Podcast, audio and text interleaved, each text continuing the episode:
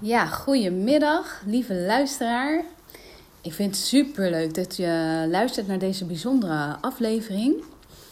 Ik zit hier namelijk met Gera en Kirsten en de Gebarentolk. Want we hebben net uh, de live lancering gehad via Facebook Live uh, voor het kinderboek Team Aventura. En ik dacht, nu zijn we hier toch met z'n drieën. Dus laat ik uh, mijn kans grijpen om Gera en Kirsten te interviewen. Want zij zijn allebei doof. Dus ik dacht, dat is ook wel interessant voor een podcastluisteraar. Uh, en voor hun is het ook uh, de allereerste keer dat ze gaan podcasten. Want ja, dat is natuurlijk zeer onlogisch als een uh, dove gaat podcasten. Dus ik ga ervan uit dat dit een van de eerste en een van de laatste keren is dat jullie gaan podcasten. Want de volgende keer gaan we gewoon videocasten. Nou, ze moeten nu stiekem een beetje lachen op de achtergrond. Als jullie uh, een beetje gefluisterd horen, dan is dat dus de gebarentolk. Die dus een beetje aan het uh, fluisteren is eigenlijk. Nou, ik dacht, um, als jullie haar dus horen, dat is dus haar stem. Dus dat is niet de stem van Gera of Kirsten, want die uh, klinken anders. Maar daar gaan we zo meer over horen. De allereerste vraag die ik uh, aan Gera zou willen stellen is: uh, hoe is het voor jou om doof te zijn en hoe is het gekomen dat jij doof bent? Toen ik anderhalf jaar oud was, nou, ik, ben, ik ben gewoon horend geboren. Ik was anderhalf jaar oud. Toen kreeg ik een hersenvliesontsteking, waardoor ik dus doof ben geworden. Ik ben in Twente geboren. En mijn ouders zijn op zoek gegaan uh, ja, naar iets voor mij, omdat ik doof ben. Dus toen zijn we naar uh, Groningen gegaan. Er is een dovenschool, Guye. Daar heb ik een aantal jaar gezeten op school. En mijn vader had op een gegeven moment promotie gemaakt. Dus hij kon uh, naar Rotterdam gaan voor zijn werk. Dus wij zijn naar Rotterdam verhuisd. Ben ik daar naar de dovenschool gegaan. En uiteindelijk, nou ja, ben ik daar opgevoed. Ik ben oraal opgevoed. En wat houdt dat dan in, oraal opgevoed? Vroeger mochten we niet gebaren. Vroeger was gebarentaal echt verboden. Dus de dovenschool bood ook geen gebarentaal aan. Het was echt alleen maar liplezen. Dus heel veel logopedie. Ik heb heel veel uren moeten besteden aan leren praten. En uiteindelijk um, is in 1880, dus heel wat jaren geleden, is er een, uh, is het Europese doofonderwijs in Milaan bijeengekomen. En toen hebben ze met elkaar gesproken en zeiden ze van, hè, gebarentaal is een apentaal. Dat doen we niet, dat mag niet. We gaan gewoon praten. Het Europese onderwijs is bijeengekomen. Het dove Europese onderwijs is bijeengekomen en die zegt, apentaal, gebarentaal gaan we niet doen. Dus dove kinderen moeten in de horende maatschappij mee kunnen komen. Die moeten zich gaan aanpassen. Dus er moet meer gesproken worden. Dus uiteindelijk is tot 1960, precies zijn 1961, is gebarentaal verboden geweest.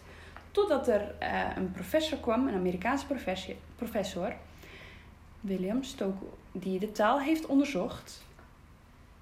Ja, de, A, de ESL, dus de American Sign Language, heeft onderzocht. En die had zoiets van, gebarentaal verboden? Waarom? Wat een onzin. Er zijn zoveel elementen in deze taal. Er zitten zoveel bouwstenen in deze taal. Fonologie en al die dingen. Dit, dat is gewoon een taal. Dus hij heeft een, uh, heeft een, een, onderzoeksverslag geschreven. En uiteindelijk uh, is de gebarentaal toch geaccepteerd als een taal die gebruikt mocht worden. En dat is dus in 1980 ook in Nederland gebeurd. Toen mochten we opeens weer gaan gebaren. En dat was eigenlijk een bevrijding. Het, het, was, het was heel bijzonder, want na al die tijd mochten wij niet gebaren en nu mocht het. En vroeger was het echt een taboe. Gebarentaal was een taboe. Oh, niet, niet, niet gebaren hoor, want dan kijken de mensen naar je en dat is raar. En toen mocht het opeens. En toen heeft het ministerie gezegd: er zijn vijf dovenscholen in Nederland. Toen, toen de tijd waren er vijf. En er waren dus ook vijf varianten in de gebarentaal. En toen heeft het ministerie gezegd, dat kan niet. We gaan die vijf gebarentalen gaan wij bij elkaar uh, zoeken. eigenlijk. En we maken er één gebarentaal van. Dus het gebarencentrum is op dat moment opgericht. En die heeft al die, alle vijftien gebarentalen nou ja, geïnventariseerd, bij elkaar gezet. En uiteindelijk is in, eh, op 19 oktober dit jaar eindelijk de gebarentaal erkend. We hebben al die tijd eh, gewacht. We wachten nu nog totdat koning Willem-Alexander de handtekening zet. En dan is het gebarentaal eindelijk erkend. Het voelt als een bevrijding. Wauw. Wat een mooi verhaal. Top? Ja. echt heel mooi. Nou, dat was dus het verhaal van Gera. En dan gaan we nu naar het verhaal van Kirsten. Hoe is eh, jouw eh, ervaring als uh, dove en hoe ziet jouw leven er een beetje uit? Ja. Hmm. Kirsten zegt, ik vind het een prachtige ervaring om doof te zijn, want ik weet niet beter.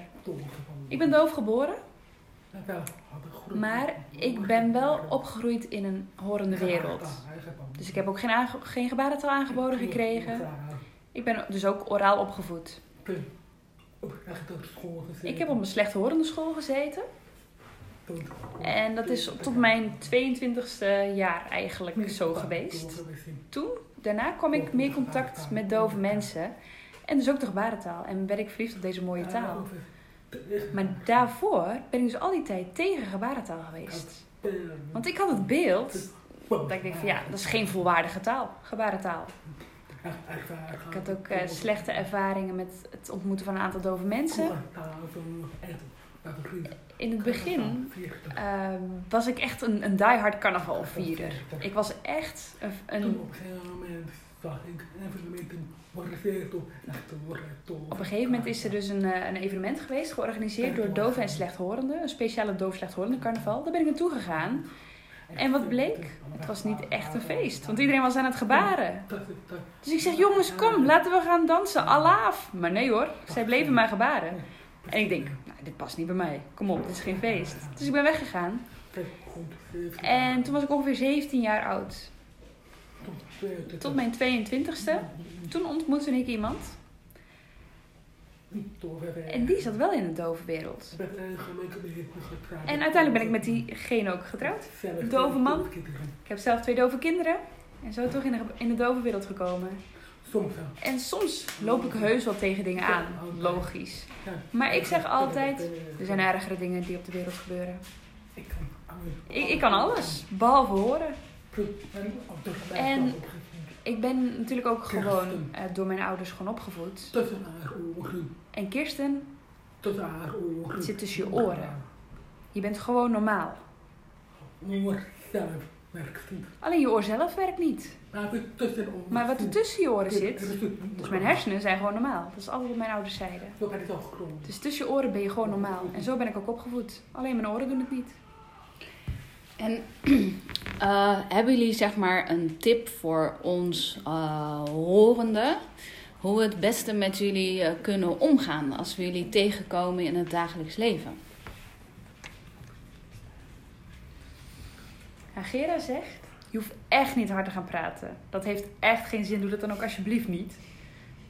Nou, als je kan gebaren, nou ja, probeer dat. Dat zou fijn zijn. Lukt dat niet? Joh, pak een pen en schrijf het op. Of spreek het in in je telefoon. Dat kan ook.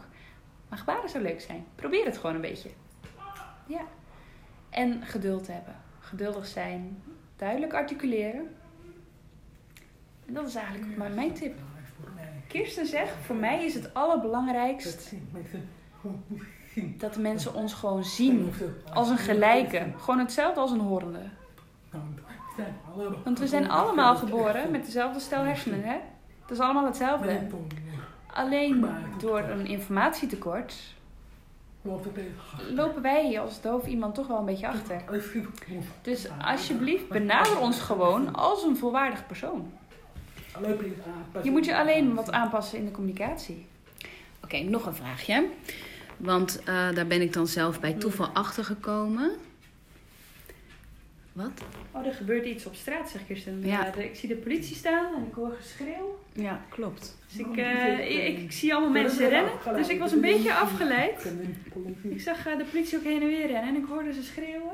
Ja, klopt. Dierentolk. Dus, eh, nou sorry, ik was heel even afgeleid. Je had nog een andere vraag. Sorry. Ja. Nee joh, geen probleem. Kijk, eh, dat is wel iets wat ik heb geleerd. Dove mensen zijn veel visueler ingesteld. Omdat ze natuurlijk, ja, vooral moeten rekenen op hun ogen en op eh, hun tast en eh, dat soort dingen. Dus eh, het valt hun heel erg op. En ik zag inderdaad, ik word wel een beetje gegil en zo, maar ik dacht, ik ga er niet op in. Maar zij zien dus van alles gebeuren. Dus dat kan gebeuren tijdens een live op, opnemen van de podcast. Dat is juist wel grappig eigenlijk. Maar mijn vraag was eh, eigenlijk als volgt. Want het viel mij op dat eh, voor het eh, kinderboekje het heel erg belangrijk was dat er ook een gebarenfilm bij kwam. Hè, eh, voor de dove kinderen. En heel veel mensen vragen aan mij: waarom moet er nou een gebarenfilm bij? Dove mensen kunnen toch ook gewoon lezen? Dus wie wil daarop antwoord geven? Wil jij, Kirsten, reageren? Ja, dat is prima. Ik heb er toch van. Nou ja. Het is weer ingesteld. Dove kinderen zijn heel erg visueel ingesteld.